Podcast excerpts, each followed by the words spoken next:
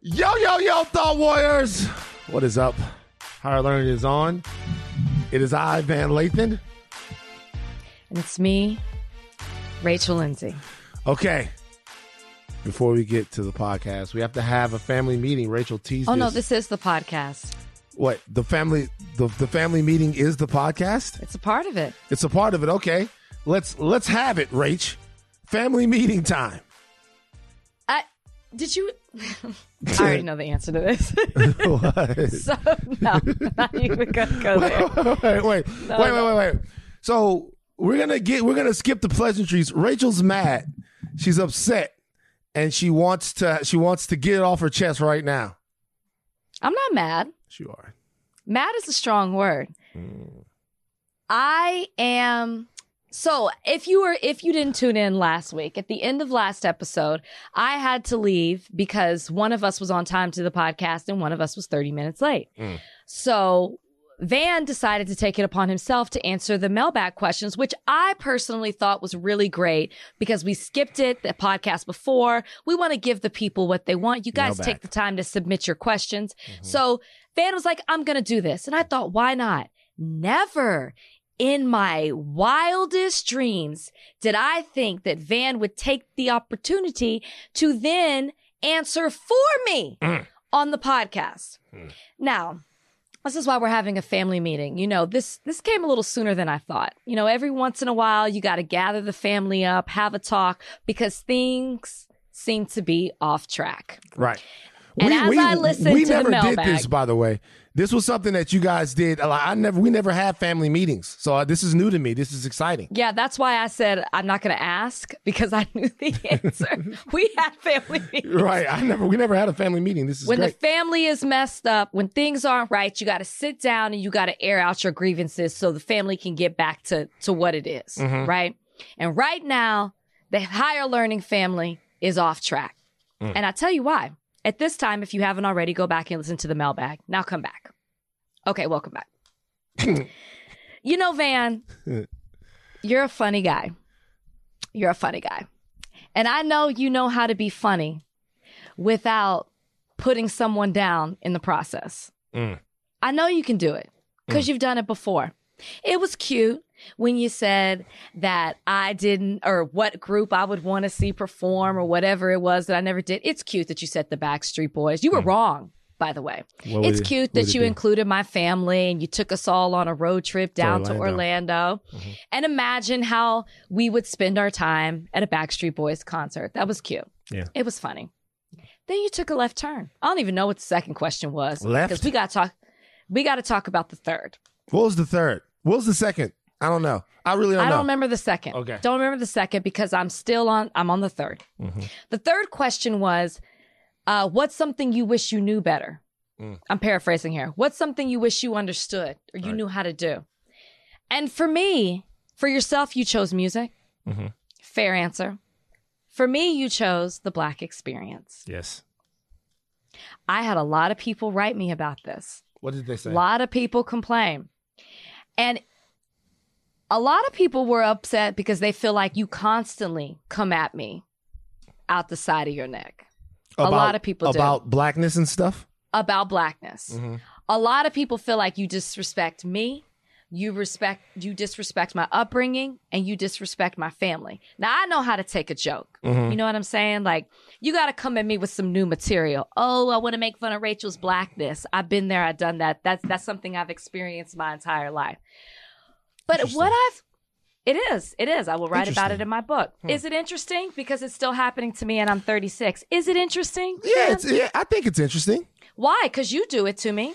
Well, I think it's interesting because it, it- that means it's a sore spot, It is a sore spot. right? Because I and we've kind of touched on it on this Mhm. podcast, not necessarily with me, but for some reason, because I grew up in a different way than you did, that somehow waters down my blackness, which I think is a very unfair assessment to make. We do an entire podcast about the culture about about being black and how all these things intersect with that. But somehow because I grew up privileged or I went to private school or I talk proper or because my dad's a hmm. federal judge, somehow that waters down my blackness and hmm. makes me not appreciate or understand the black experience. Hmm. Like it's some sort of punishment because my first generation college parents who were college students, first generation college students who worked to give me a, a certain lifestyle that I have, somehow that uh, that separates me from blackness. Like hmm. your black is better than my black, which is so unfair because I experience blackness just because of the fact that I'm black. Hmm. So just because I grew up in a different way from you doesn't doesn't take away my black experience. And I think it's I don't think it's either cute or funny when you make that joke. Hmm. Okay, so a couple of things here. The first thing is an apology. I'm sorry. If I knew that it was a sore spot, I wouldn't do it. So I apologize. Thank Number you. two, both of my parents went to college. Both of my parents, like going. bo- both of my parents went to college. Yeah. Um, my like I was, I came up in the gifted program with all white people. Mm-hmm. mm-hmm. Everywhere I went, because of the way I talk, because of the way that I act, because of who I was around, where I didn't go, what I didn't do, I had people say the same thing. Mhm. Okay. Mm-hmm. The people that I was around, like the teasing that we did to one another, the way that we joked with one another, there's no possible way that I would take any of that stuff seriously. The people that are on the podcast that are hitting you up, going that Van is disrespecting you and disrespecting your family. I don't have to disrespect anybody or disrespect you or disrespect. I don't have to make ju- jokes about any of it. Rachel, your dad came on the podcast, if we're being re- real, and dressed me down for an hour, Mm-hmm. for a whole hour. And I made a big joke out of it. There are a Yeah. lot of people that would have been super uncomfortable with being chastised by the parent of their podcast partner on the podcast for as long as that happened. But what did I do? The He same didn't thing. chastise you the whole He time. Dan. absolutely did. Like he apt he absolutely to a point to where I was wondering like when is he going to stop? Like you- I you- gotta go back and listen to it because I don't remember all that. Well, I mean, like well, he definitely came on and talked to you about cursing, but also talked about how you don't have to do that But- to get your point across. But at a but at a but at a point though, it was this at a point though. So this is my thing. So at a point though, it was a situation to where I'm like, hey, I'm in a situation where I'm on the show that I'm host I'm hosting and uh co-hosting, and I have a, a a guest parent like telling me about myself. All right? So Which I told you he wanted to come on and do. which I gave him the latitude to do. You totally did. So so for me, my thing is if and and and this is and I'm being honest about this. For like I won't do that anymore. That's a sore spot. But to me, we're being a little sensitive right now. And and Wow. and, and I, I I really do think I, we're being a little sensitive right now. And the re- Okay. and, and and the reason why is because you know damn well I'm just playing. No, no, no, no, no. See that this is this is where first of all, you can't give me an apology and then tell me that I'm being sensitive. Van, you always ridicule me on the podcast and I like literally every podcast you make a joke about something that I did that's Cosby show-esque or white and I never say anything, mm-hmm. right? Cuz it's a joke and I know that. Every pod literally every podcast. I'm fine with that. That doesn't bother me. But I think what triggered me was when you talked about the black experience, because it's like, okay, I'm not even there to, maybe because I wasn't there to defend myself, mm-hmm. right? If you had said it like you do normally and you talk and you, you joke with me and I'm there to go back at it, but it just lived there without me having to say something. And it is a sore spot for me because I've constantly been told that, but don't say it's the least black thing I've done because you gave a rundown of how you grew up. But what I never do to you is question your blackness. You constantly question mine, whether you're joking or not, you do mm-hmm. it. Right. So, And that's, I, I- wasn't even necessarily coming for an apology. I just is like, this is what I didn't get to do last week, Right. which I would have came at you the same way. Well, well, if you if you if you bring it to me like you're bringing it to me, which is fair and like completely, you're gonna get an apology because it's not that big of a deal. It's not something that I have to do. It's not something that I will do. But the like the community that I come from, we can fuck with each other, and people Van, and, and people. our whole wait. podcast is fucking with each other. so I'm trying to figure out what's the difference now. Because it's not a personal attack like that. And I and, Hmm. and you're right. I am I am more sensitive to it for sure. And I'm telling you, if I had been on the podcast, it probably would have been a totally different thing for me. But and maybe I'm more defensive too because because ever since I've been in the public eye, my my blackness has been questioned even more so because I went on a predominantly white show. I I went on a batch The Bachelor where there was a white guy there. Mhm. Then I went on and married a guy who's Latino but white passing. Mhm. So people constantly just judge me, which you even said when we got I don't even know if you said it when we got started or right before we started that you're like, yeah, yeah, yeah, yeah, black experience over the last 4 years. Mm. You know what I mean? Like Mm. you're like as Mm. if my life started four years ago, which it didn't. So I feel like I'm constantly in the defense of trying to tell people how I lived 31 years of my life when they just met me for the last four or Right. five, now five. So yeah, it's a sore spot for sure. Mm. But I guess I just don't like it would have been different. Like you said, you joked about you wanted to see Prince, who I have seen in concert. And I and you said I wanted to go see the Backstreet Boys Yeah. you're basically you're basically fucking with me then and calling me and and and like questioning my blackness there. That's fine. I don't Mhm. care about that.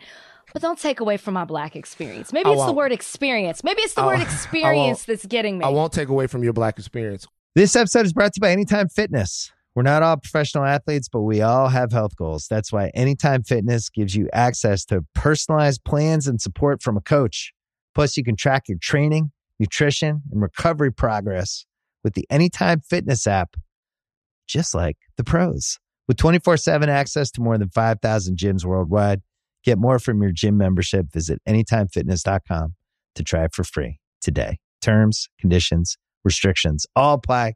See website for details. This episode is brought to you by Jiffy Lube. Cars can be a big investment, so it's important to take care of them. I once got a car that I started out with 25,000 miles on. I got it to over 200,000 miles because I took care of it. You know how you take care of a car? You take care of the maintenance, the oil, the brakes, all that stuff. And if you don't, you can have a car just completely fall apart.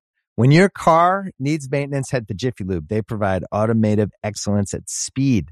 Get your oil change, brakes checked, tons of other multi care services. It's all done by expertly trained technicians who actually care about taking care of you and your car. Jiffy Lube, car more. To find coupons and start an instant online estimate, visit jiffylube.com. What I will tell you is like, and we're two different people. I was on TMZ for nine years. yeah. Nine years. I've been called every Uncle Tom that you could be called. I've been called Uncle Toms by black people who are so important, who have done so much that it would be breathtaking to most people to have to endure those insults. The reality is this for me, and this is a difference. For me, you can fuck with me about anything. Like, if I know that something is a sore spot for somebody, I won't touch it. And and, and, and to be and to be real with you, the the the if I would have known in the past that that was a sore spot for you, I wouldn't do it because it's not. Nothing you've ever done has bothered me. Like people were like, "Oh, people people always say stuff to me when you when you joke about that. That doesn't bother me. Like Right. I'm I'm well, and, so and, our- and our our audience is very sensitive. Just to be honest with you, yes, our they audience, are. Our audience, That's just our audience, the world now. Our audience is incredibly. I love the thought warriors, but they're incredibly sensitive. And sometimes I'm just fucking around. But if that's not the podcast, and that's not the podcast. no, that is the podcast. D- don't you now go to a place oh where no! you're like, whoa, no, no, no, no, no, no, no, no, no, no. But I understand boundaries very well. Let me ask you this: Mm-hmm. Why did you ask me if I was mad? I hadn't said anything to you. Uh, because Why I knew, you- I knew that you were. No, why? Because nothing had happened. I No, hadn't. you I, said you said that your you said on the uh, on the text that your feelings were hurt and that we had to have a family meeting. About I was it. actually no, no, no. The family meeting came after you asked me if I was mad because I was. You were. You texted I that. texted go, you, to I texted My you to check sister had you. already told me to listen to the podcast. My sister actually found it funny. My sister already listened to it. She was like, "Oh, listen to it." Then you said that. I was like, Oh, "I'm flying. I can't listen to it right now." Mhm. I listened to it and I go, I'm gonna say, I said I have I listened and I have thoughts. And then I was like, I'm gonna tell her my feelings are hurt. Then when you text me, you're like, Are you mad at me? Mhm. And you called me, I was like, Oh, he's concerned. Of and course. at first I was like, at first I was like, Oh, I'm just gonna fuck with him. And I was like, We gotta have a family meeting.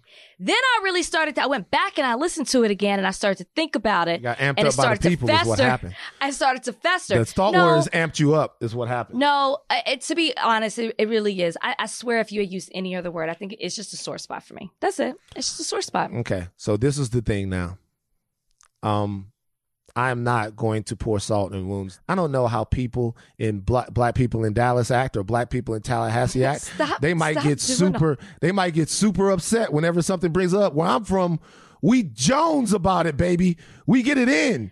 Like you know how many times they call me a white boy, but it's different. So what? Like what? What I'll say is this: But I am. that's not it. It I, I don't the- think you're getting it. I get called a white girl all the time. Right. You make jokes about me being white or white-ish, white Right. adjacent on every podcast. Right. I've never said anything. okay. I've never said anything. Hmm.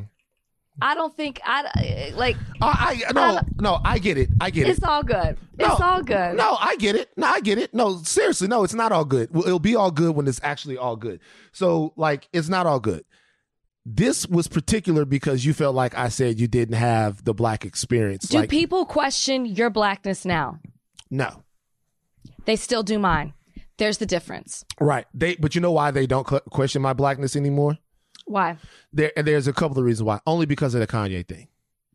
But They- but the- but it doesn't matter why. Eh, they I- just don't. I know they like, and they still eh, and, do and, and but, but I'll tell you something else. There are people who, when you say people, I, I assume you mean the majority of people.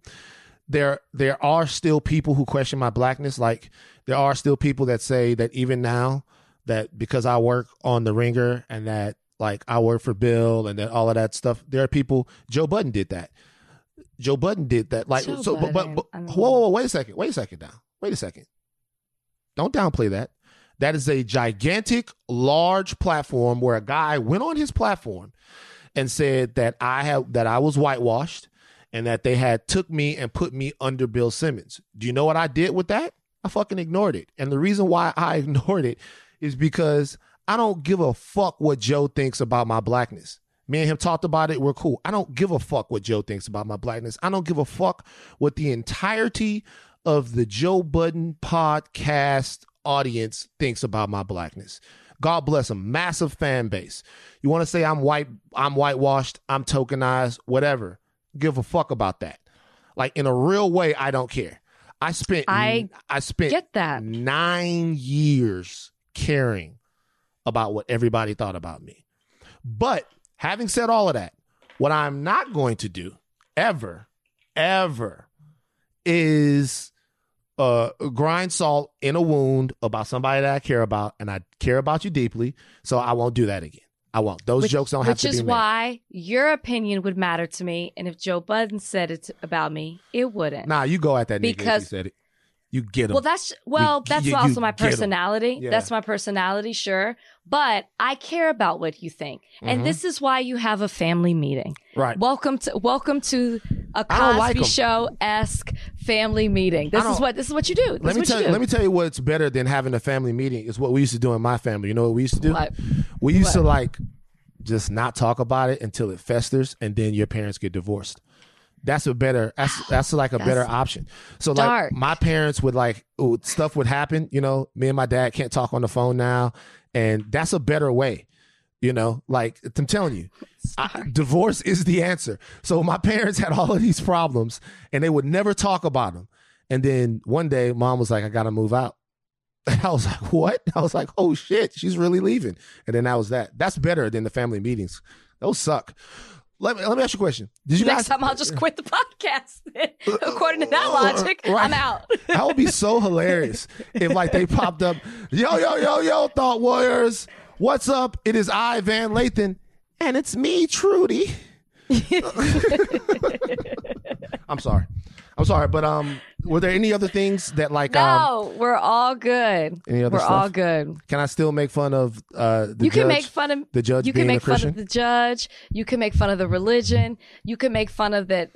You know, I'll go to a Backstreet Boys. You can make fun of all of that. Just you know, You know what the crazy thing is? I've seen the Backstreet Boys and I never saw Prince. I've seen the Backstreet Boys twice. I've seen both. My answer would have been Michael Jackson to that. really? Then Just I- you get to see white people and black people at the same time. You get to see a guy who's- he does both. Um, by the way, we have to litigate the Michael Jackson thing. Have, we talked about it. Nah, we got to do a whole podcast on it. I'm seriously, I want to do like a whole podcast on the entire. Why are you? Why? It's just so. Why are you? Why? Why? Why though? Why can't we talk about this? Like, it- No, we can talk about it. I maybe I'm blowing it up. Maybe it's not as controversial as I think it is, but I I don't know. Ever since I watched the chase, what is it? Chasing Neverland, Finding Neverland. I've been messed up ever since. I've been messed up. So look, I'm I'm proposing something. I'm proposing that every couple of months we do what's called No. a hi- seriously a higher learning deep dive, where we take one thing Oh, like this Okay. and we do like an hour, an hour thirty podcast, and just give all the people all the information because there's still so much shit that people say. Like when I post something about uh, Michael Jackson and the fact that I don't feel that's like weird listening to Michael, you know, people come back and say like, you know, all of those guys lied, and I got proof that they lied. And I'm like, damn, is that true? And I haven't really done enough research to go in there, but we should do this. Yeah, yeah. No, there was something new that that I think maybe of, on a post that you did. Okay, okay. I like this. Right. I like this. There's a documentary. Okay, we'll get into that later. Yes, we will do a deep dive. Michael Jackson, episode one. So let's let's let's so let's do a couple of uh let's so we do Michael Jackson episode one, and then the second one could be your upbringing. My upbringing works. Number two. Okay. I thought you were going to say UFOs. Oh my God. That's like really taking. That's like really taking flight. Rachel, what are you No. gonna do when the UFOs come to Earth? I t- literally somebody said this to me in the makeup chair. I'm telling you, ignorance is bliss. I don't want to have to worry about this. We got too much other stuff. It's not real to me until I see it in my face. It's not real. Let me ask you a question. Do you think that because of Jesus, then that means there can be no aliens? No, I A lot of people have been that's telling me that lately. That because of Jesus, there Well, could be no what aliens. are you basing it off of the Bible? There's a lot of things that are left out of the Bible. Like though. what? Like what? Well, I, I, Send the judge up a building right now. Well, we know that uh, there were other books written that weren't included in the Bible, right? Mm-hmm. There's 66 books, but there were other books that were written that weren't all included. What's in it? Mm-hmm. There What's in it? is there anything in the Bible before we move on to topics? Is there anything in the Bible that you don't think is true? I got to think about that. Nobody's ever asked me that question before. I'm scared. You know I'm what? scared. Wait, wait, wait, wait. I'll tell you why. I'll tell you why. I'll tell you why. Because somebody, somebody once, This should be your serious question. somebody, uh, somebody once. Actually, that's actually not a bad one. I had a different one that's really gonna, really gonna knock your socks off. But like, somebody came to me one time. They was like, "Do you believe that Jonah was really inside of a well?" Wait, is this because of the recent well story? Yeah. Like, do you think that Jonah was really inside of a well? And I was like, I don't know because the pictures used to have him like sitting at a desk He with was the like- lamp on, with the lamp on, See, writing. this is the thing. Wait a second. Wait a second. This is the thing. This is the thing. So I can't believe you just said that because this is the thing. Wait a minute. Because the dude was like, wait a second, wait a second. This is 'cause my cousin hit me. My cousin goes, he said, because it's not like they showed him in the belly of the whale getting like fucked up by the whale's stomach acids or nothing. My brother was like, he was in that bitch and he had a recliner and he had light, like he had set it up. All it's like, there's no way that it happened like that. And because I don't want to go against the Bible, I had to be like, yo, I gotta go. I gotta go. Like, but seriously, like Jonah, Jonah, like How did he have made a- electricity? a couple of trips well? inside of the well. Hold on. Let me find a picture of Jonah inside the well. Let me find a picture of Oh Jonah inside gosh! the well. Oh my gosh. Jonah in the well. Jonah in the well. Uh, let me see. Hold on. Images. Well, it's a couple of images in here of Jonah. Is he sitting at a desk? Well, it's a couple. It's a couple of images in here of Jonah, like not having it made. But it's a couple. There's one in here where he got, like, he got a candle on inside the well. See what I'm saying? See, see, Like, he got a candle inside the well, and the well looks thrilled to have Jonah in there too. By the way, which I don't think would happen. Um. Anyway, all right. Uh, let's take a break. This episode is brought to you by Cars.com. When you add your car to your garage on cars.com, you'll unlock access to real time insights into how much your car is worth. Plus, view its historical and projected value to decide when to sell. So when the time is right, you can secure an instant offer from a local dealership or sell it yourself on cars.com. Start tracking your car's value with your garage on cars.com. This episode is brought to you by Jiffy Lube. Cars can be a big investment, so it's important to take care of them. I once got a car that I started out with 25,000 miles on. I got it to over 200,000 miles because I took care of it. You know how you take care of a car? You take care of the maintenance, the oil, the brakes, all that stuff. And if you don't, you can have a car just completely fall apart. When your car needs maintenance, head to Jiffy Lube. They provide automotive excellence at speed. Get your oil change, brakes checked, tons of other multi care services. It's all done by expertly trained technicians who actually care about taking care of you and your car. Jiffy Lube, car more. To find coupons and start an instant online estimate, visit jiffylube.com. Okay, so um, Lil Nas X is back. Yes, he is. He's back, Rachel. Uh, last night there were the BET Awards. We are taping this on the Monday. This will be out on the Tuesday. Uh, Lil Nas X was at the BET Awards. This is BET, and um, he did "Call Me by Your Name." Now, I was actually happy about this performance when I first saw it for one reason. You know why? Remember the time? No. Oh, that's a good because yeah, he did bring that back. No, but that's Mhm, a, but we're mhm. doing a lot of Michael Jackson stuff. I just want to let you know, like we're gonna well, it's gonna be some of our It's thought so a warriors are gonna be of- mad. So part of my life. It's hard to let that go. We've already sent them on an emotional journey throughout the first portion of the podcast, and now we're triggering them again. No, I was happy because Satan wasn't up there. I was like, I, I just knew, I just knew that I was going to be all triggered dealing with the devil and all of that stuff. It's like I was really happy that Satan wasn't up there. But anyway, he did the performance, great performance. Uh, songs yeah, it was catchy, really good. And then at the end, he kissed a man. He he more than they made out. It was a Mhm. steamy kiss. Yeah, kissed the man on his lips. hmm Your thoughts? I think I, good for him. Mm. Listen, Lil Nas X is out here living the life that he wants to live. And I love that, unapologetically being himself. I had the chance to interview him on the carpet last night. I was out there at the BET Awards. It was hot. It was blazing. I was miserable, but I enjoyed being out there for culture's biggest night. You left yourself open Black for one. X. You left What did I yourself. do? What did I say? your- What did I wanna- say? I'm just melting? was- Is it the melting? No, you said you said you were miserable at the BET Awards. You left yourself open for one. I'm just saying. I didn't. I like. I didn't. I didn't take it. I won't do it. I'm just gonna let you know. No, no, no. You left yourself The only way one. that would suck is if you were like, they had you had no business being there. Oh, They well, needed yeah. somebody who could understand the experience. Like that's the kind of stuff I'm talking about. That's good. You talk look about at, look how good. Look, that's a good one. Look at you. You. That's a good one. I've heard it all. I've heard it all. it's Um, like forehead jokes. Uh, Um,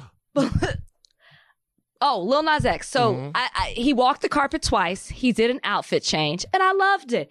Very dramatic. Mhm. You know what I mean? Very much so. Like, look at me, because he is out here being himself in a way that he's never been able to be before. Mm. I loved it. I love that he was dancing. I don't know if we've really seen him dance like that before. he could get it too. He did. He did a good job. Yeah, the Remember the Times, the Michael Jackson tribute, Mhm. and then he said, "I'm gonna let y'all see how I how I do it." And he Um, so I think two things here. I I think one thing, and then I have a question. And since Okay. I've started the podcast in the problematic basket, I'm just going to stay there. Uh, so the first thing is this. Um, I think that was the most important performance in BET Awards history. Wow. Okay. hmm Now the Okay. BET Awards has Speak had some really important performances. Uh, one that comes to mind is Beyonce announcing to the world that she was a solo artist, um, which set forth a pop career that you know, or a pop R and B career that is going to go down as all one of the all time greats. Been a lot of moments on the BET Awards stage that that meant a lot to a lot of people. You Mhm. know, obviously after Michael died, there were some amazing performances uh, that year, but with the history of BET, sometimes in the past, BET have been accused of not having enough programming or not leaning into the diversity that exists in the black community in terms of our LGBTQ uh, community. And Did you say PT? I might have said PT. LGBT. Because last time you said like XYZ in the middle of it as Okay. well. LGBTQ plus community. Uh, BT has not. Sometimes they've been accused of not giving a big enough platform or highlighting them. Now, some things are happening different now. There's some shows over there, and there's definitely been a lot of progress in that area. But Mhm. on its flagship moment, to prominently feature Little Nas X, um, in that way, was very very important Mhm. it Mhm. to me was symbolic and it was BET finally not finally I don't want to say finally but BET making a very intentional decision to put their arms around the community and say hey and the ovation that it got from the crowd it was just a very very affirming moment Yeah. um and I thought for that reason in terms of moving a step forward moving two steps forward three steps forward uh, it was the most important performance that I've actually ever seen on that stage for that reason. Mm. Um, yeah. When I hear you say it that way, abs- uh, I agree with you. Number two, Uh oh. and I'm asking this question with all, with vulnerability, with honesty, with everything. How do I get over the slight uncomfortability that I feel at seeing two men kiss? Well, that's not a question I can answer. What? It, it the, the fact that I look at it and a part of my body still tenses up is it brings me a lot of shame. I I I think. Can I ask you? Can I ask you? Is it because they were black? No, it's Okay. it's it's not because they're black. It's because it, it something still says weird. Can I just say that that's an honest thing, very honest for you to say that a lot of people would not admit to. Mm-hmm. And I think the reason is is because it's not normalized yet. Sure being gay is is way more accepted than it was decades ago, but seeing relationships play out in front of us and on television and in pop culture between men, women it is there. It's more normalized, but for men it's not. And so I think there comes a time when when when things have have become more normalized in our society that at a time they weren't like you know, women kissing or um, just a, a relationship between two people from the community or even sex, right? There was a time when sex was taboo and it made people clutch their pearls because they had not seen it that way uh, in, in such immersed in our pop culture. But I, and I think that that's why it is that for you because we don't see that every day. You don't mm. see men kissing on television every day. Mm. So that's probably why you have that reaction because for so long, and especially in our community, we've been told that that's not right. Hmm. hmm. We've been told that that's not normal, and I know I know that's not what you believe, but be, when you when that's been ingrained and and in your subconscious or whatever for such a long time, when you see it, I I do think it's very honest for you to say that that's the reaction that you have, and it explains why we need to see more of it to normalize it, so the next generation doesn't have that same type of reaction. It so when I first got out to LA, I saw something that I had never really seen before with, you know, sharing my community with uh, my gay brothers and my lesbian sisters. I saw, and this was, this was very important. I saw something, I saw lovingness between same sex couples. Mm-hmm. So I think one of the the main things that sort of gets in the way of people's understanding of these things is that they think that this is just about sex. They think this is just about good point. who you want to fuck. Right? Mhm. Straight people want to fuck uh the opposite sex, gay people want to fuck the same sex. And some people want to fuck everybody. It's just about sex. So when it's just about sex, it becomes very sort of uh uh, primal and debased almost, and it becomes it's something that's easy to make lustful and lewd and and tawdry in a way when you make any relationship just about sex, especially one that you think is taboo.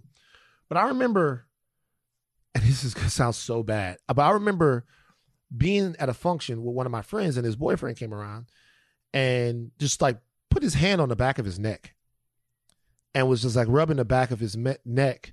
This was like 2006 or 7 and was just rubbing the back of his neck as he was talking. And it dawned on me. Like at 26, I was like, these guys are in love. Mm-hmm. Like it doesn't like these guys are this is much deeper than I had been led to believe that it is. Like these guys, like they love to see one another when somebody gets off a plane from a long trip. They argue about bills that they share. They're they, like us. They I mean, this sounds so crazy, but I was like, yeah, like and then I was like, well damn.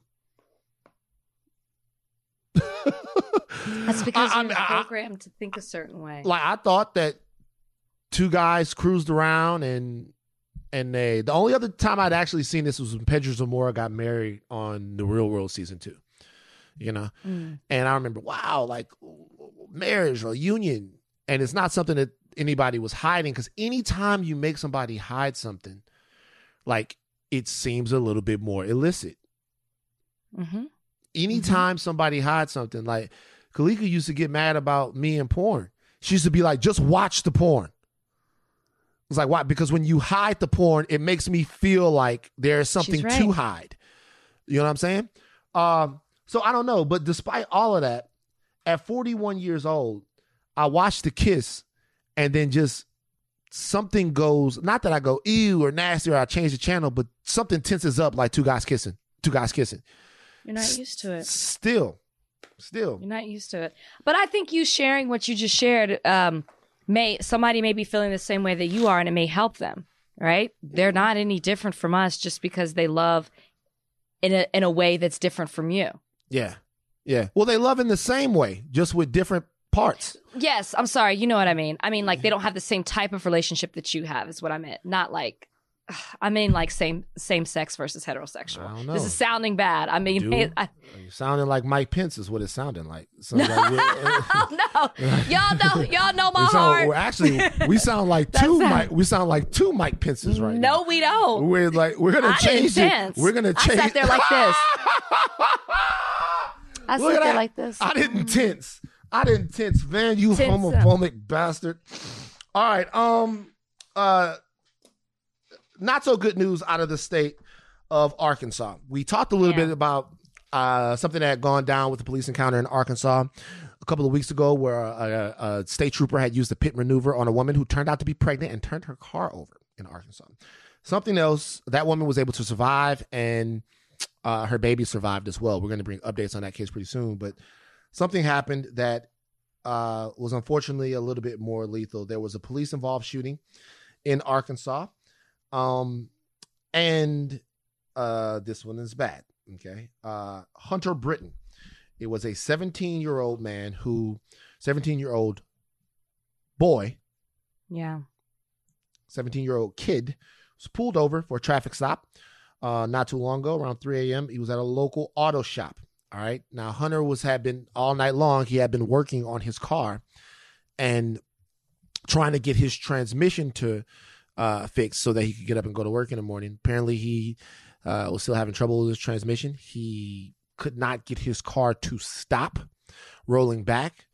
Um, according to somebody who was there with Hunter in, in the in the driver's seat, he got out and tried to put something behind the car to to stop it from rolling back. And when he did that, according to uh, somebody at the scene, Hunter was shot and he is now dead. Now, uh, authorities have said that Hunter, uh, they got a call that Hunter was in the woods shooting at cops uh, before this. Um, as far we have no confirmation whether or not that's true. Hunter's uncle said that that definitely was not true. That he had been up all night working on his car, trying to get his car ready so he could go to work in the morning. Um, here's the interesting thing about this story: that eh, not so much interesting. Hunter's white. Right. Hunter's a white kid. Okay. Um, and so because he's white, it automatically sort of divorces one of the main sort of themes that we've seen seen in these police shootings, which is white officer, black kid, or even black officer, black kid, uh, or whatever. And it puts the the onus here squarely on the issue of policing. And it's interesting that these two incidents in Arkansas that have happened, both to Hunter and to the lady who had her car flipped, were both these were both white people. So it speaks more to a culture of policing than it does anything specifically racial. Right. Does the fact that he's white change anything for you? Um how do you analyze this situation that's sort of just starting? There's a there's a call right now for justice for Hunter. No, I don't. It doesn't change anything to me because the whole one of the things that we've been talking about. Yes, we've been talking about there being an issue of um, an attack on black and brown people, but at the same time, the other part of it is the attack is because of the police, and there needs to be police reform. I found it interesting that the same things that they were asking for in Justice for Hunter are the same things that we ask for when we're asking for police reform. They're saying that there needs to be a change. They're asking the same questions. Why couldn't he have done this? Why didn't he, you know, wait? Why didn't he, like all these questions? And it doesn't matter that Hunter's white. It's the fact that this police needed better training. That's another thing that they're saying. There needs to be some type of reform. These people who are calling for justice for Hunter are also saying this is happening all over the country. They're acknowledging it. There is a problem within our country when it comes to police. And it just shows the need, the need for it, the need for reform. Hmm. Doesn't change anything for me. So the uncle's it name adds to it, to be honest. The uncle's name is Jesse. Uh, and Jesse said that he shut down the officer's assertion that Hunter was shooting at a police. There's an investigation that's going on right now. Uh, Jesse, like I said, said that Hunter was up all night trying to fix his truck's transmission. They asked him what justice is, and Jesse says, "Justice looks like this officer gets getting what's coming to them, just like any one of us would if we shot and killed somebody." Uh, uh, Harley Britton, who is Hunter's other uncle, said that the incident shows a need for law enforcement reform. This is happening all over the country, and this is happening too close to home for us. If he felt like he was in danger, he's got a taser on his hip. He didn't reach for that. He reached for his gun and shot a 17 year old boy uh, in cold blood in his throat.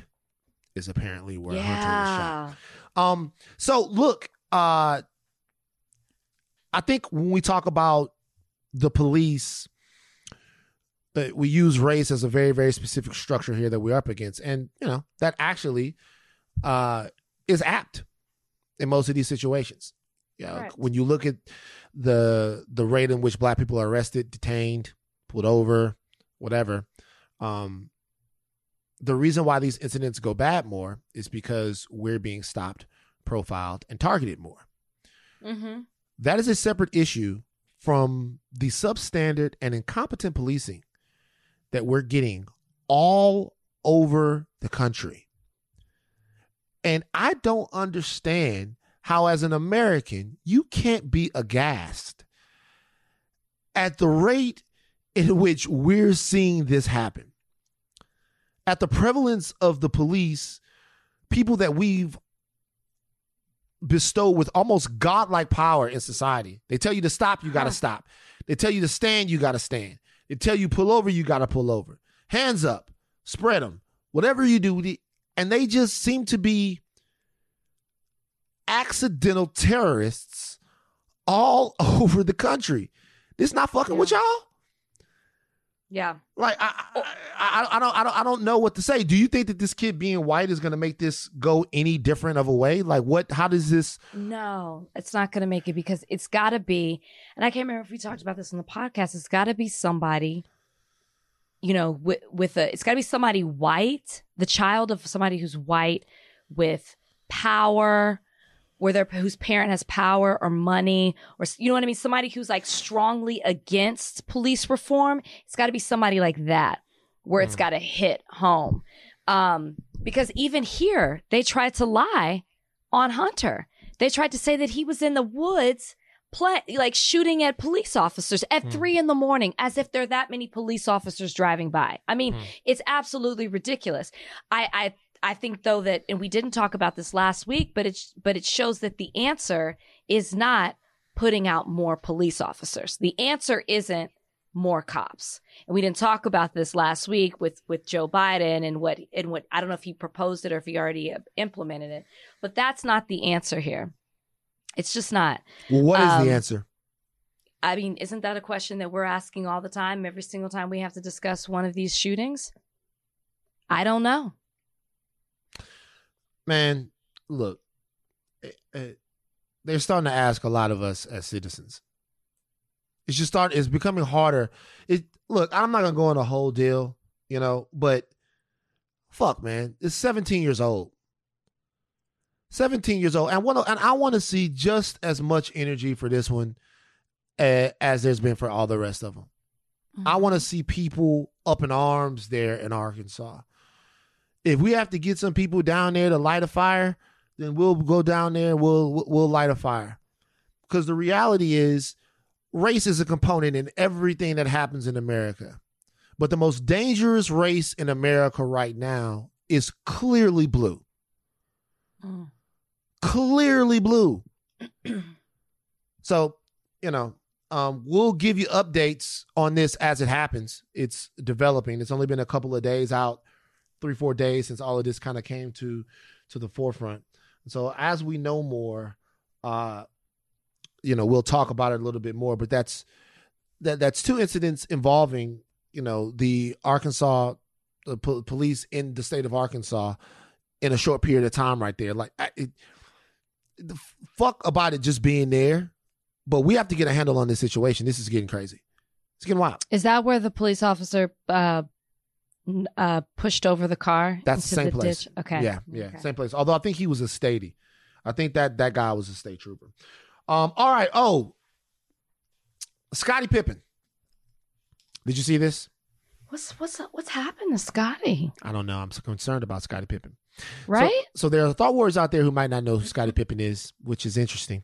Scottie Pippen is one of the uh, whatever you want to hear, whatever you believe.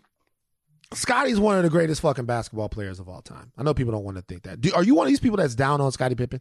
No. You're not. There's some people that say there would have been there would not have been six championships without Scottie Pippen. Scottie Pippen was very crucial to Michael Jordan being. I'm not taking away from Michael Jordan, but I'm just saying he was right there with him. Let me ask you a question. Let's say that Scottie Pippen would have never joined Michael Jordan on the Bulls. Do you think that Michael Jordan would have won championships? He would have won championships. He would not have won six. Mm, six. Scottie was there for all of Jordan's six championships. Uh, the best wing defender in the history of the game, in my opinion. A complete stat filler. All right. And didn't Jordan say that in the last dance? Did Jordan not co-sign that? I don't that, know. That thought? I, okay, I, might be making that part up. In the maybe he did, but in the last dance, everything worth note that Michael Jordan said was about himself.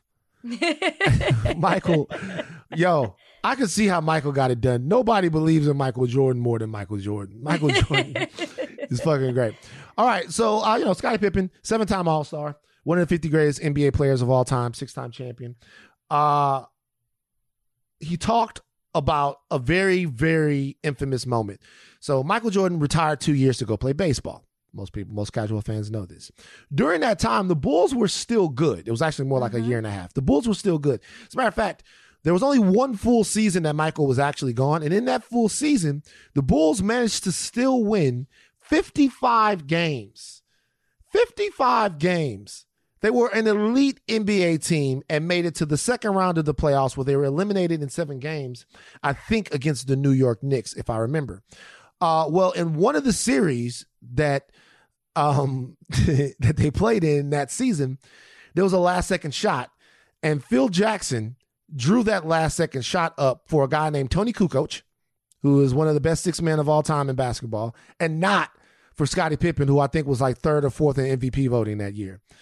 So we all thought. So by the way, what's worse is that Tony came in and drilled the shot. Phil knew what he was doing. Phil knew what he was doing. Coach Phil Jackson was the coach of the team, and he drew the shot up for um, Toni Kukoc and not for Scottie Pippen. Now, Scottie refused to come in the game after he didn't get the shot. Tony got the shot, he hit the shot. Mind you, there were 1.8 seconds left. It's not like he set out a whole quarter or something. He didn't set out a whole quarter, 1.8 seconds. Most people thought that for whatever reason, Phil thought that Tony was in his bag a little bit better or whatever. Scottie just said that Phil Jackson is a fucking racist. Scott, like, wait, Scottie Pippen, wait a second. Hold on, Scotty, run the sound, man. Run like run the run the sound. Listen to listen to this, guys. Run the sound. But have you talked to Phil about this? Because you, by saying a racial move, then you're you're calling Phil a racist. I don't got a problem with that. Do you think Phil was or is?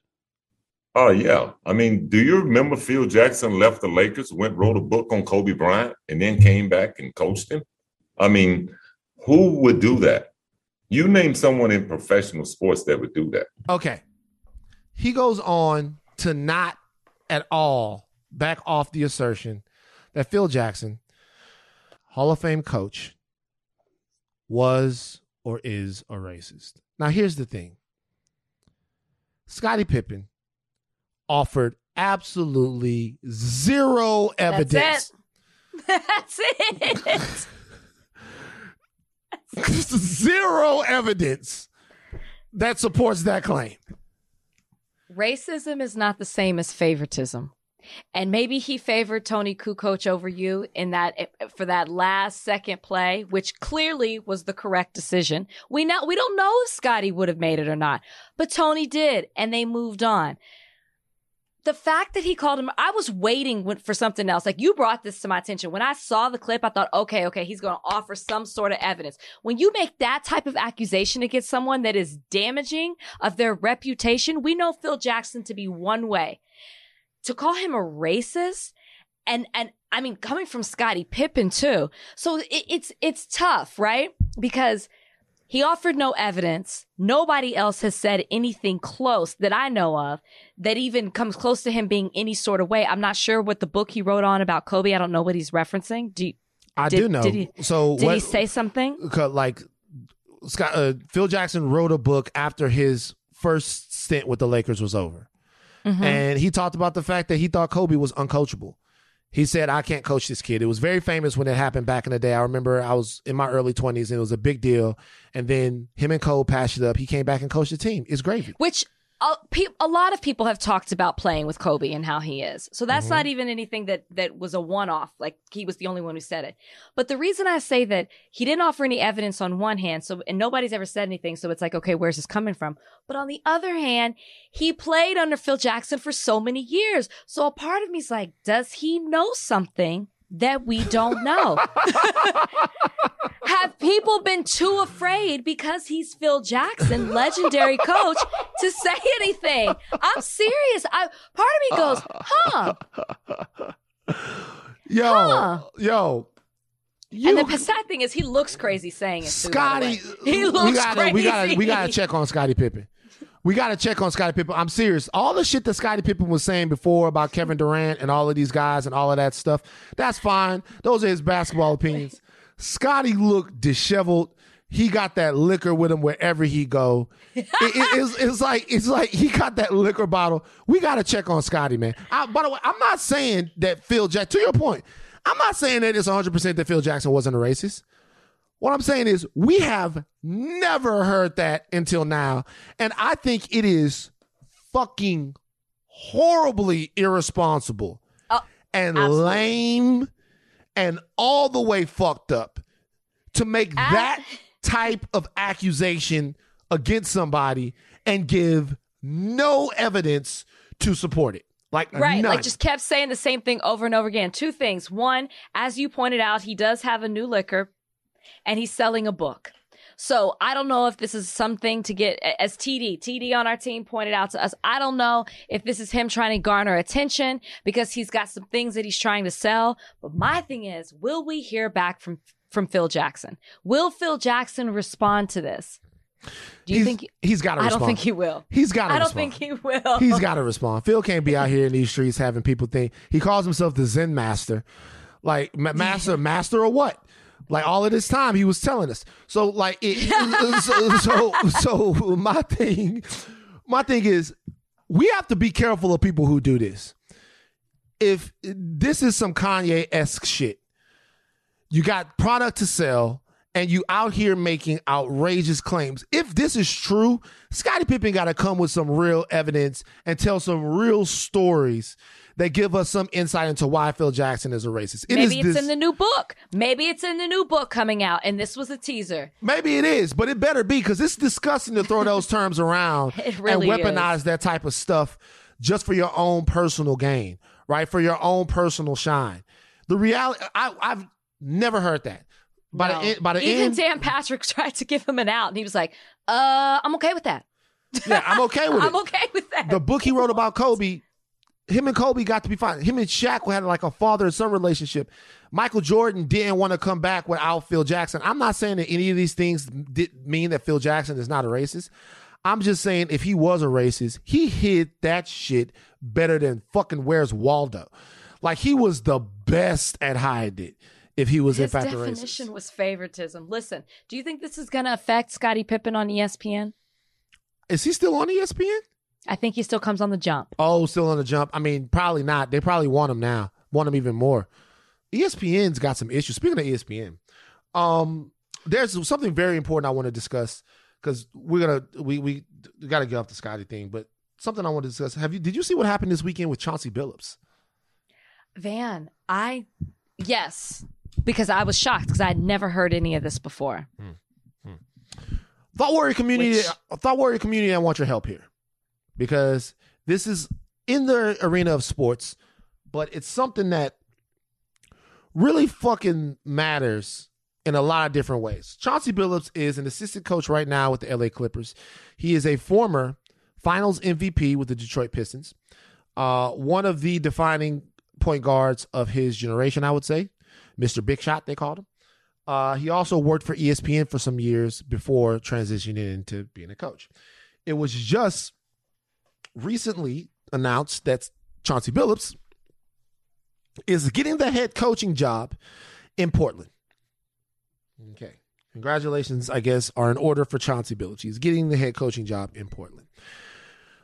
There was an outcry over this because upon learning that he was getting the job in Portland, the fans of the Portland Trailblazers uh, brought to light something that I had never heard of, Yeah.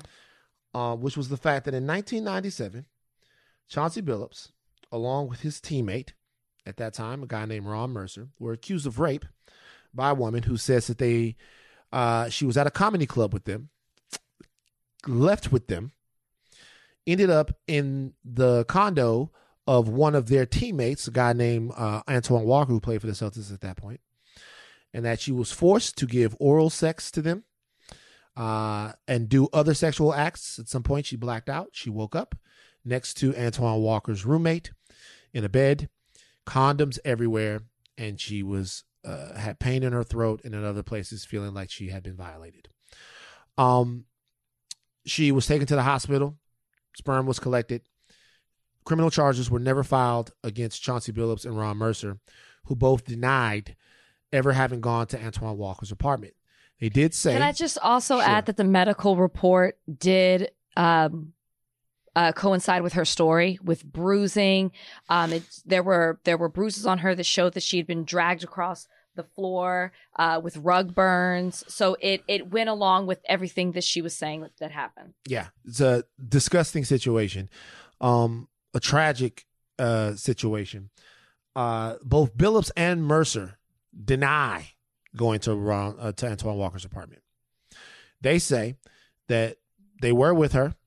She did perform oral sex on them uh, once in the car, and I think I think maybe once at Chauncey Billups' apartment, is what Ron Mercer said. And then after that, uh, they don't know what happened to her or how she got to Antoine Walker's apartment, and that they were never there. Okay, they said everything that happened with her was consensual. This happened in 1997. Chauncey Billups went on to have uh, a very impressive Hall of Fame level NBA career, being analyst with ESPN, and now that he is a coach, this is coming to light. I'm going to make you uh, the GM of the Portland Trailblazers. Based upon what you know right now, would you be comfortable with having Chauncey Billups as your head coach? Absolutely not. I mean, let's just not even add to let's add to the fact that he has almost zero coaching experience, right? I'm not taking away from who he is as a basketball player.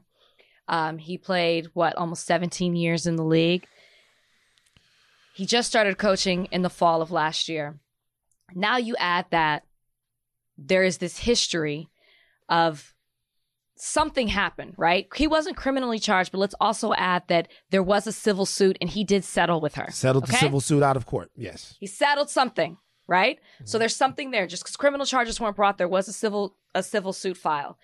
Um, that's enough for me to not want this person to be representative of my team, of my franchise.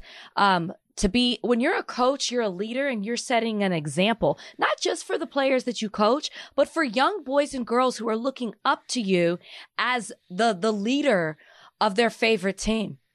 And if this when you put somebody in that place and just like neither I nor you had ever heard about this with Chauncey Billups, when you with him being the coach, this is something that I believe would also just get buried and we won't talk about it anymore. And these people who look up to him will never know that this is something that was attached to his name and his legacy.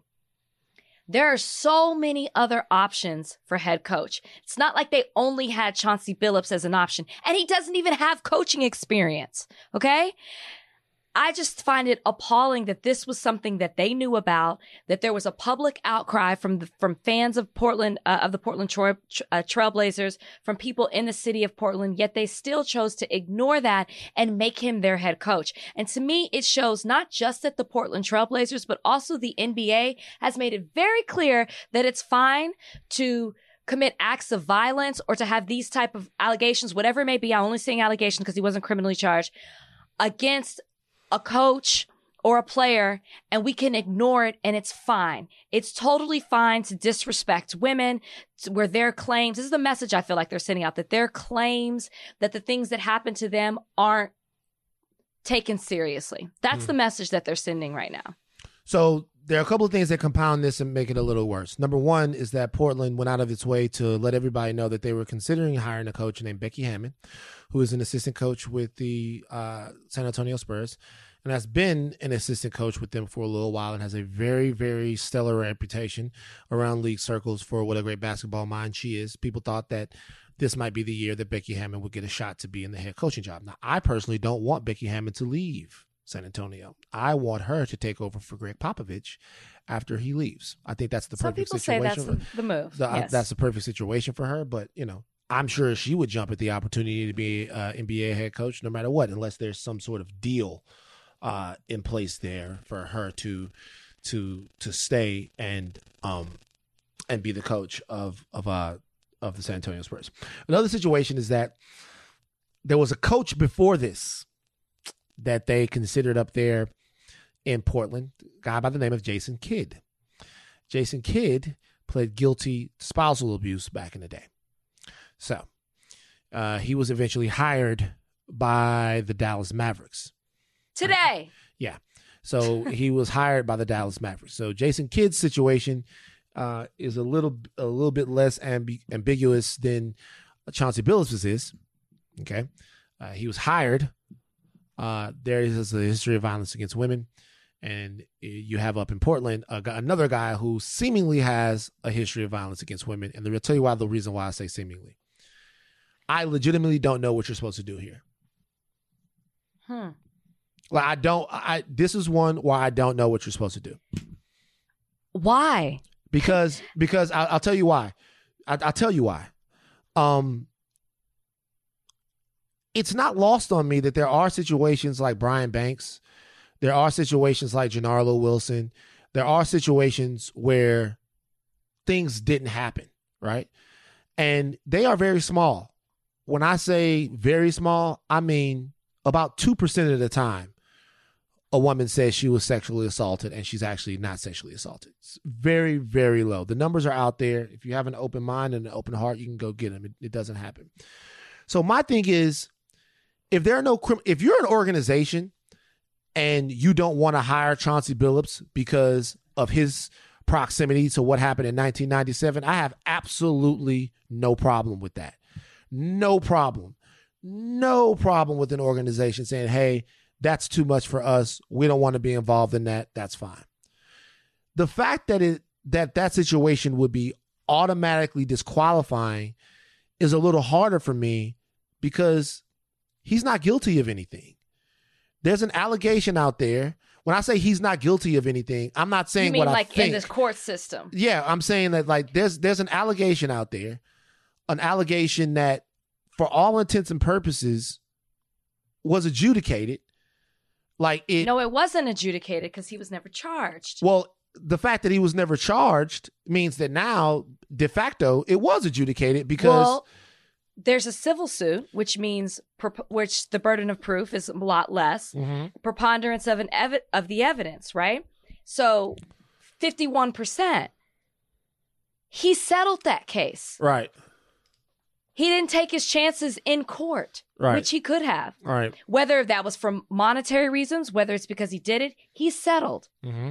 So and that so it in always your- raises your- an eyebrow. It always opinion- raises an eyebrow when you settle. So in Maybe it's to avoid the publicity of it. I, Either I, I don't know. I don't know why he settled. I Like I know, like, but remember now, he settled. Kobe settled. Michael Jackson settled. There have been a lot of people who've settled, Well, There's a lot of people who think those people were guilty. and I'm not saying that they weren't. But what I'm telling you is that just as we don't know the reason. I right, right. Well, well, look, the reason could have been that they don't want their dirty laundry being out there, and they don't want to be. What? They don't want to be found guilty. But what he I'm saying was a is, rookie. He was Right. a rookie when that happened. right. What I'm saying is, those people were allowed to continue to work.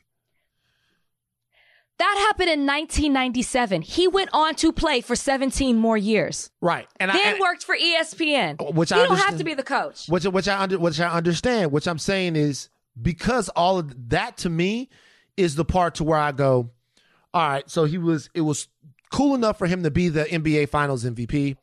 It was cool enough for him to work for Disney, but now that he wants to be the coach of the team, this is disqualifying. And I'm not saying that it shouldn't be. I'm just saying that there is a point to where I'm wondering, like, what is the standard here? Is the sta- Well- is the standard an allegation and a settlement means you did it? That's it. It's over. And anything that you're trying to progress forward in your life, you can't do it.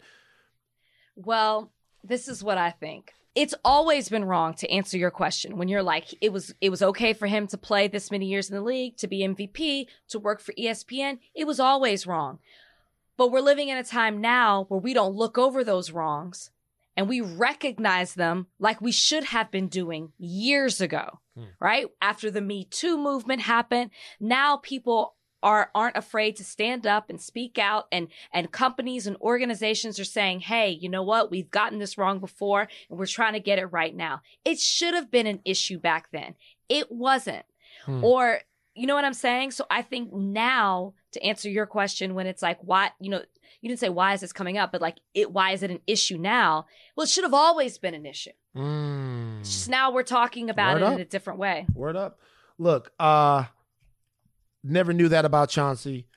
It was incredibly disappointing to learn because he has such a sterling reputation as a guy around in, in NBA circles.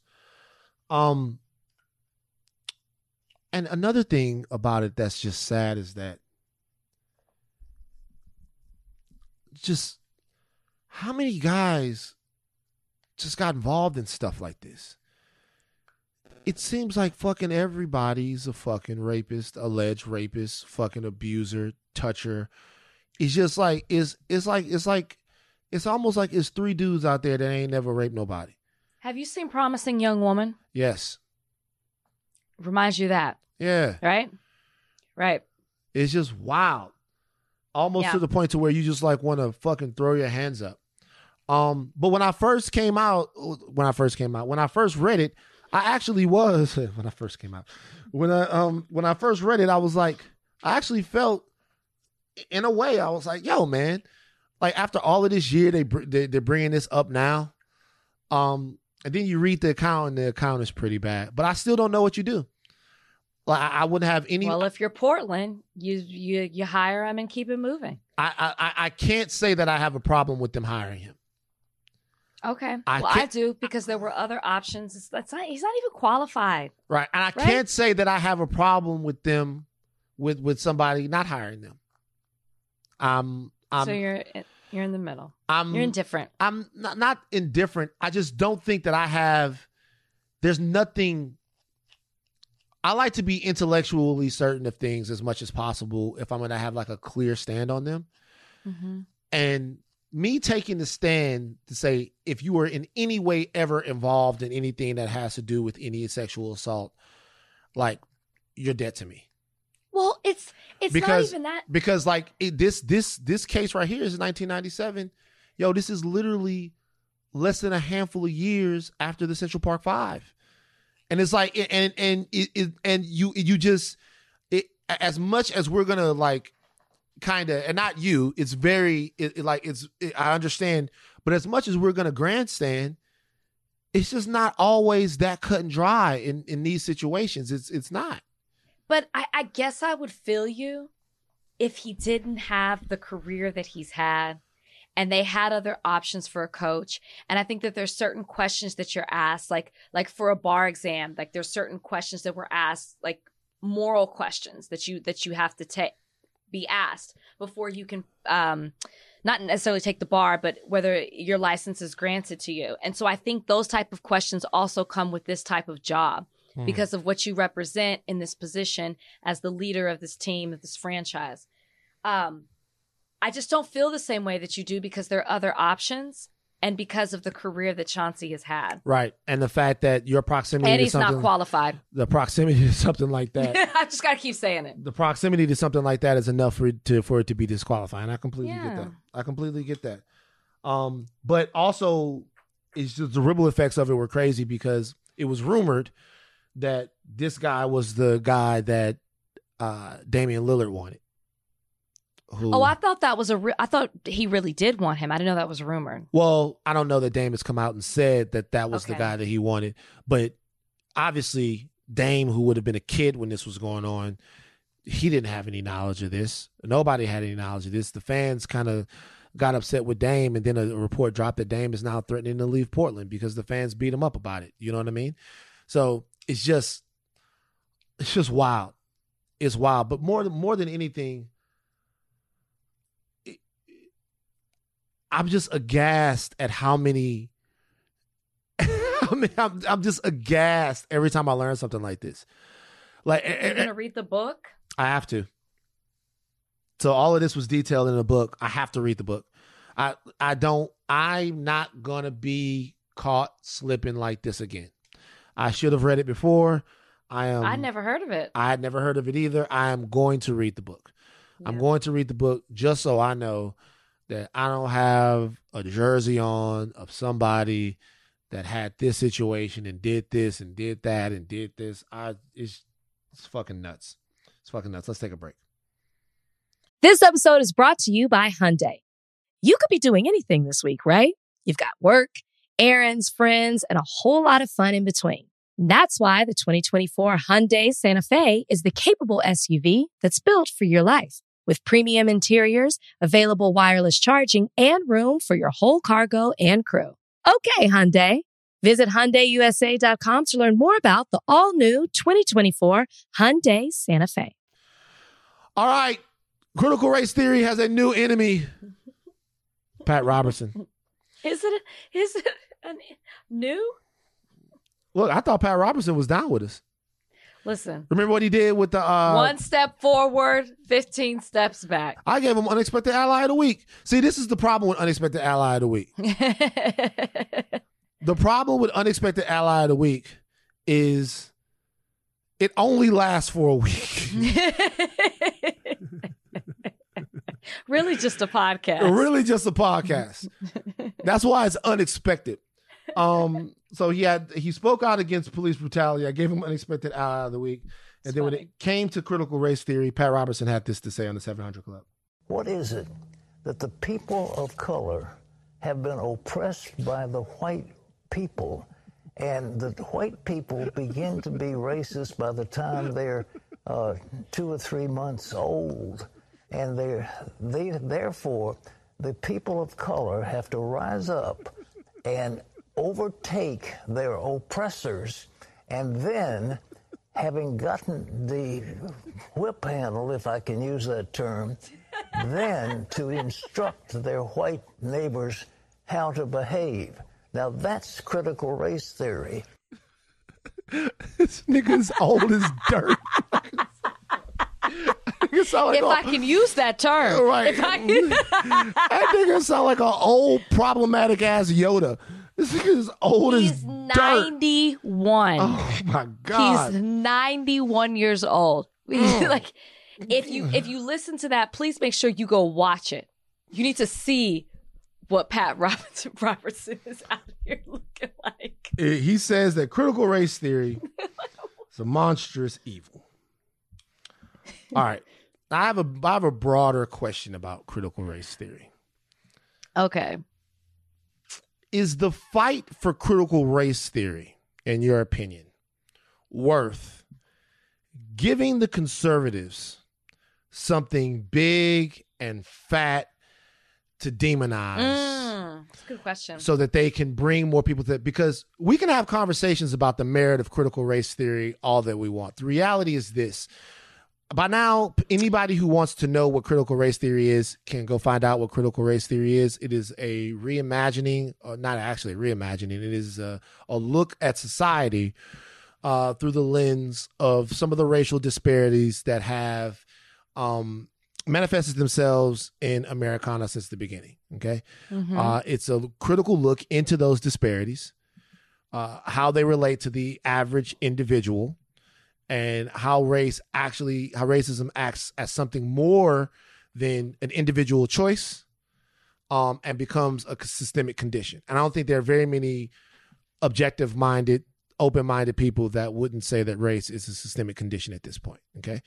The limit to which it is is actually what critical race theory seeks. It's the question critical race theory seeks to answer. All right. Um, but what it's become, and it's not being taught in schools, by the way. By and large, critical race theory Right. is not being taught in schools. It's something that you find in the collegiate level or sometimes in the postgraduate level. It's by and large, it's not being taught in schools. Correct. But what it is becoming now is, uh, um, what it is becoming now is a big sort of demon for the right wing portion of this country and a lot of races to rally people to their side. Uh, and I'm starting to wonder, as much as I think critical race theory is useful, uh, I don't know very many black people who live and die by it. I'm starting to wonder is the fight for CRT worth giving them sort of a big, huge enemy that they can use to rally all of these people around to their side? So it's too late. Mm. It's too mainstream at this point. Yeah. I don't even feel like we're fighting for it anymore. I feel like we're defending it that it's not what people like Pat Robertson have to say it is. Right. At this point, it is something that they have taken and they have run with it. And it's every night on Tucker Carlson's show. And you're bringing in all these people to talk about it. And they are making it a bigger deal. They are, you know, implementing this fear into the homes of white folks that you better, you better pay attention to what this is or else they're going to grab the whip by the handle and get you like your ancestors used The to get at the them handle. 300 300 Whip. years ago. You know what I mean? It's it's too late at this point. It Mm. is already a hotbed issue for 2024. We're talking about it every night. We could literally stop talking about it right now, but it won't stop them from still doing it because it is now the new thing that they're going to use in this new election to set divide us even further, to scare them so they can stick together against us because you don't want your America taken away from you again. This is the new thing. Hmm. This is it. The reason why I asked that question is because I read a very interesting article in the New York Times. Uh, and my leftist, damn near socialist, communist mind was actually fucking fried by this. Headline was a growing number, uh, well, not the headline, but a blurb from it. A growing body of evidence indicates that large numbers of black and Latino voters may simply take a more centrist view on the very issues, race and criminal justice, that progressives assumed would rally voters of color to their side. So, uh, according to this article, which was really, really good in the Times, uh, there's evidence that suggests that black and Latino people are not quite as progressive as the progressive progressives actually need them to be. And that we have to be a little bit more strategic in fights to build voting blocks because some of these issues we might not have as much uh strength with them as we think that they do as some of the citrus and the thing about crt is uh, where i was the 1619 project is not critical race theory. Uh, but you know, Kimberlé Crenshaw's writings are, and they are very, very, very important. But the question is, is it something in the broader sense of American society that is worth the fight? Hmm. I mean, no. Uh, no. But it's taken, it's got, gotten so out of control that you just said things that aren't I don't know if they're not public knowledge, it's just not what's being talked about. Like people are talking about implementing CRT into our into the school system. It's mm-hmm. not in the school system. Teachers don't teach this in elementary and junior high and high school. This isn't something that's being taught, but for some reason that's the rhetoric that's out there. Uh, to your point about the party, I think that that's on that's happening on both sides of of the spectrum, right? We've got progressives and you've got you know, your centrists, your moderates. And I think that the Democratic Party is split. And I think that the Republican Party is split. So, I mean, what you what you what you talked about in that article doesn't necessarily surprise me. But to go back to CRT, I go back to what I said the first time. We're so far into this now; it's too late. We're mm. in too deep. This is it. Hmm. It's gonna it's gonna be something every person who is running in 2024 will talk about. Hmm. And for those who don't want to, they're going to have to defend it because there's going to be accusations that they're supporting this, that it is this. I mean, listen to the ridiculousness that Pat Robertson just said. Mm-hmm. What? Well, my uh, and that's another problem that I have. I think that the the the issue that I have is it's something that is so simply uh, taken out of context and demonized, it's it's it's a little bit more easy to demonize it than it is to explain it. And things like that are always weird. It, it, it's like what we don't have, and that's why I say shout out to Marc Lamont Hill. You guys, if you guys are looking for a show that is simply the smartest show to watch with a broadcaster slash scholar who is giving you the business every single night in a heady and academic way on these things. Watch uh, Black News tonight on the Black News channel, or watch the clips on YouTube with Marc Lamont Hill, who is just doing a fantastic job in having the conversation around CRT. Um, and so it's not like I'm saying that like it that we shouldn't strive to reimagine and not reimagine, but strive to re-educate Americans based upon these things. We definitely should. Uh, but we do have to do a better job, I think, of relating this stuff to the average person who I feel like there are white people who are listening to our our podcast right now with as liberal as a as an audience as we have that are kind of scared of critical race theory when it's nothing to be afraid of. It's actually when I say it's nothing to be afraid of, it's actually like a nothing thing. It's an incredibly important academic idea and way of thinking and way of looking, but it's not having any real impact on the world right now at all.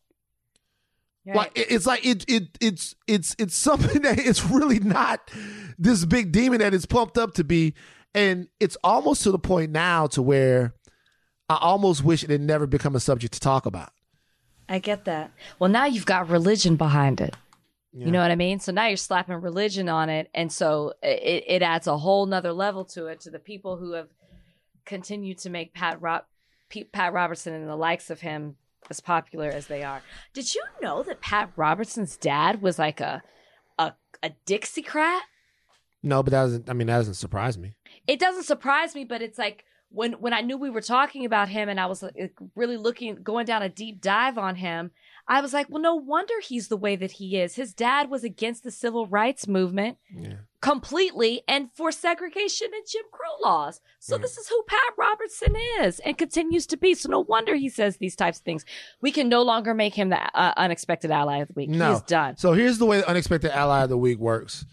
It's it's basically you can get it, right? You can get it more than one time, but you can only lose it once. Once you fucked up, you can't come back. Like there are certain people who can't be the unexpected ally of the week. So what is it that they have when like you do something in a business establishment and they have like your picture on the wall mm-hmm. and it's mm-hmm. like this person is no longer allowed to come back in here? We got to establish something like that because because the first person in it is Pat Robertson. Yeah. no more. Yeah, yeah. So many people got to name it something. Hall We- of Shame. Hall I don't know. Hall of Shame or the the the the the the Thought Warrior band list or something like that. I don't know. We got to think about something catchy. It's not Yeah. jumping off at me right now. Pat Robertson's on that. Um, but and he's not on it because he disagrees with us about CRT. He's on it because there are plenty of people who I respect who disagree about CRT and don't think that CRT is useful.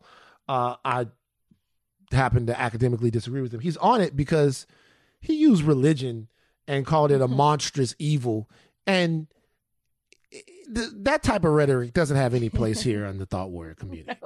Okay, it doesn't. It, it doesn't have any rhetoric here. It's like he's in the Thought describing the community. boogeyman when he talks about it. Right. And they teach you at two to three months, years. Uh, Yeah, it sounds insane. Right, Republican, Pat. CRT, Fox News, Tucker Carlson. Hey man, Tucker Carlson gonna do it pretty soon. Tucker Carlson gonna drop an N word on this show pretty soon.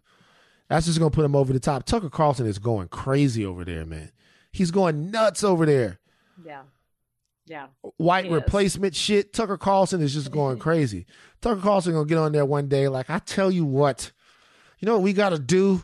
We gotta stop these niggers from stealing, and he's gonna do nothing but have his, have his ratings go through the roof. They don't give a fuck. Yep. I said it. They say it. Why can't they- we why say can't, it? Why can't we say it? You know, I gotta ask white people this question. And by the way, we're gonna do the higher learning hang. Uh, somebody out there said that she was gonna plan the higher learning hang. I gotta get back to her on Twitter. We're gonna do the higher learning hang. And after we do the higher learning hang, we're gonna do grapes and cheese and like champagne. We're gonna watch the movie, okay? Okay. And then we're gonna do grapes and cheese and champagne. We're gonna do this outdoor somewhere. We're gonna get a big inflatable theater, a big inflatable Wow. thing. I'm telling you, we're gonna do this. We're gonna wa- get grapes and cheese and champagne. I'm just gonna, me and Bozeman are gonna be around, and and Kalika, and we're just gonna ask people questions. We're just gonna ask white people questions. I just want to know. I just want to know why we have to keep explaining the N word thing to them over and over and over again. I think our audience probably gets it. I don't know if that's true. But I think there's some we'll, people in we'll our find audience- out in the. Q and A. especially like once they have a couple of drinks in them. I think this is what I'm saying.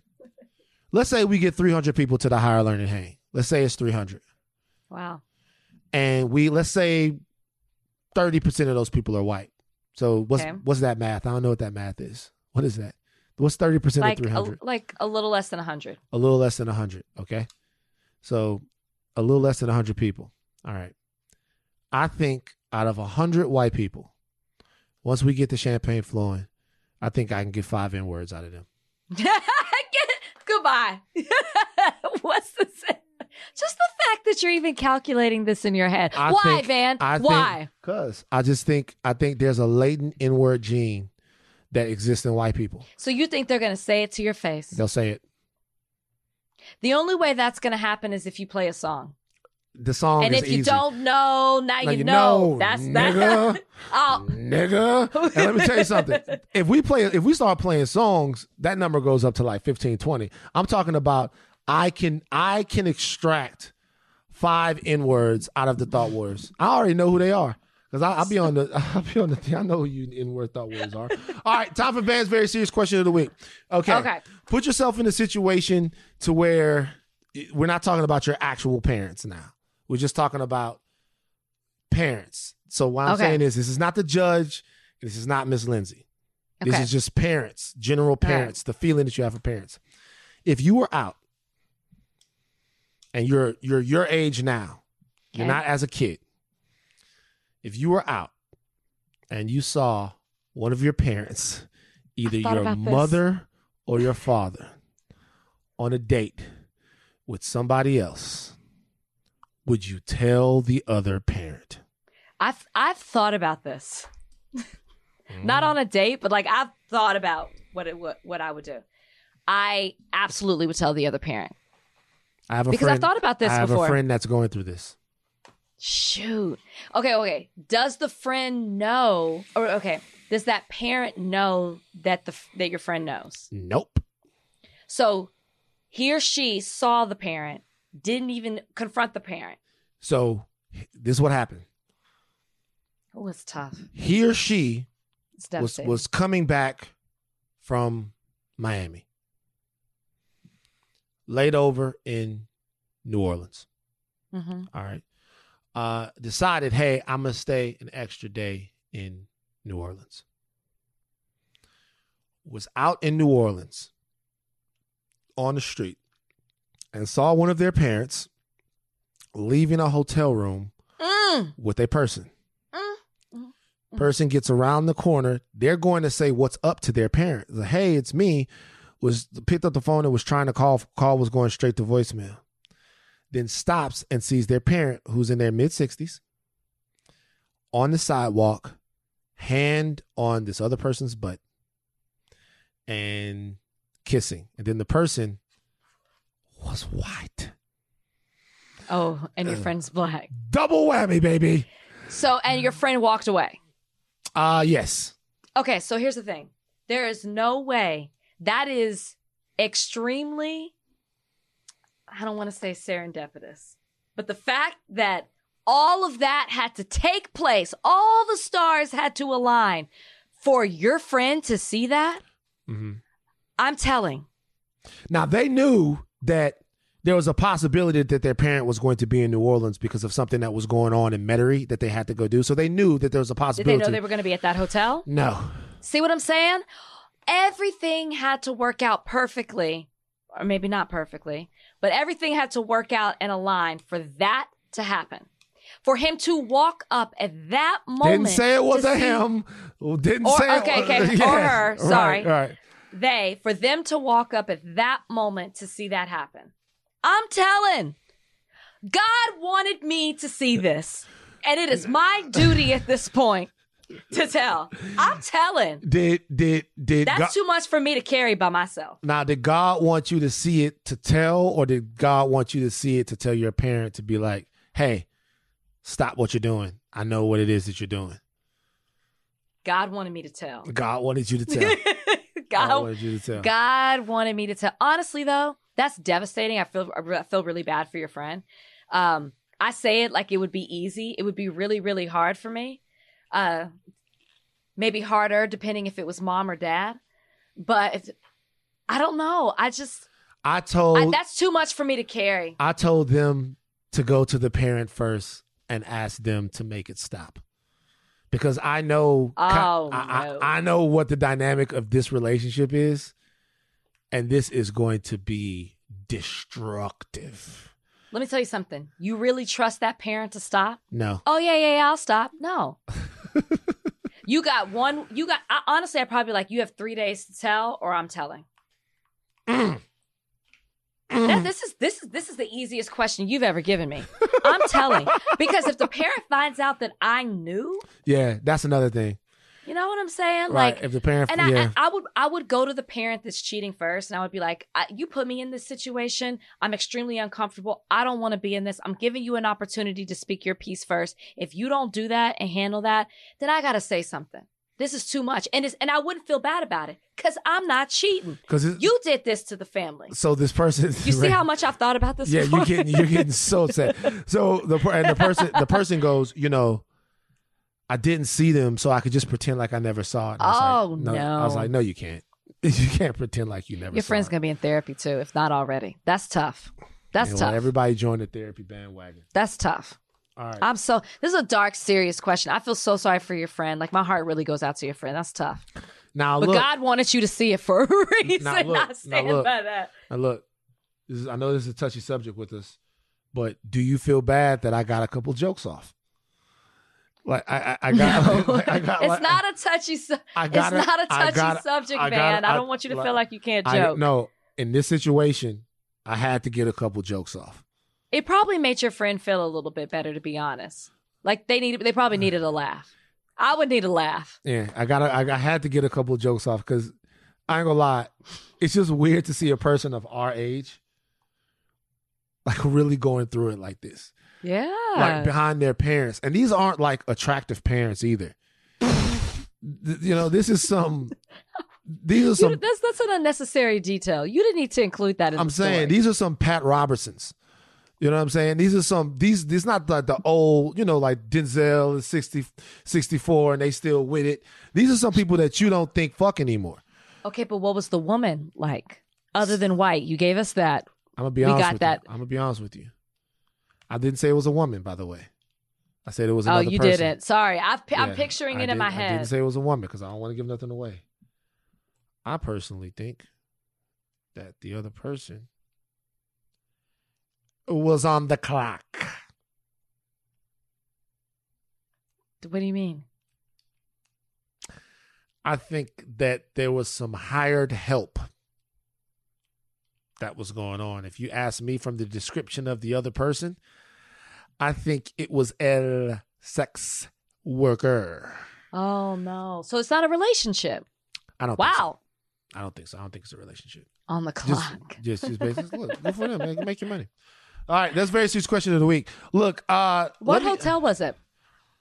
uh, what hotel was it? I don't think he said, Just but it was. uh, it was definitely on. Um, was it in the French Quarter? Yeah, it was definitely Oh. on uh, Wow. Canal though, because he said they walked out Canal. Oh, and it's then Canal. It's walked- probably Marriott. Yeah, so it was definitely on Canal though. Since they walked out Canal and they walked down, and he was like, you know, first thought maybe Very public street. business get doing fucking the most. That Right. was my thing. That's a That that's like, a very like that public like, that- street. That, was my thing. I was like, this might be this might be like doing fucking the most. Doing the most. For the first time, I'm going to do a survey on our thought warriors about this particular tw- very serious question. Oh, we're doing it on Twitter. Twitter, but do both. Do both. Do do it- both. we- We're doing it on Twitter. We do both. We're doing it on Twitter. We're doing it on there. Would you tell? Would you fucking tell? All right. All right. That's enough. Um, tell your thing caps off, but do not stop learning. I am Van Lathan. I'm Rachel Lindsay. We out.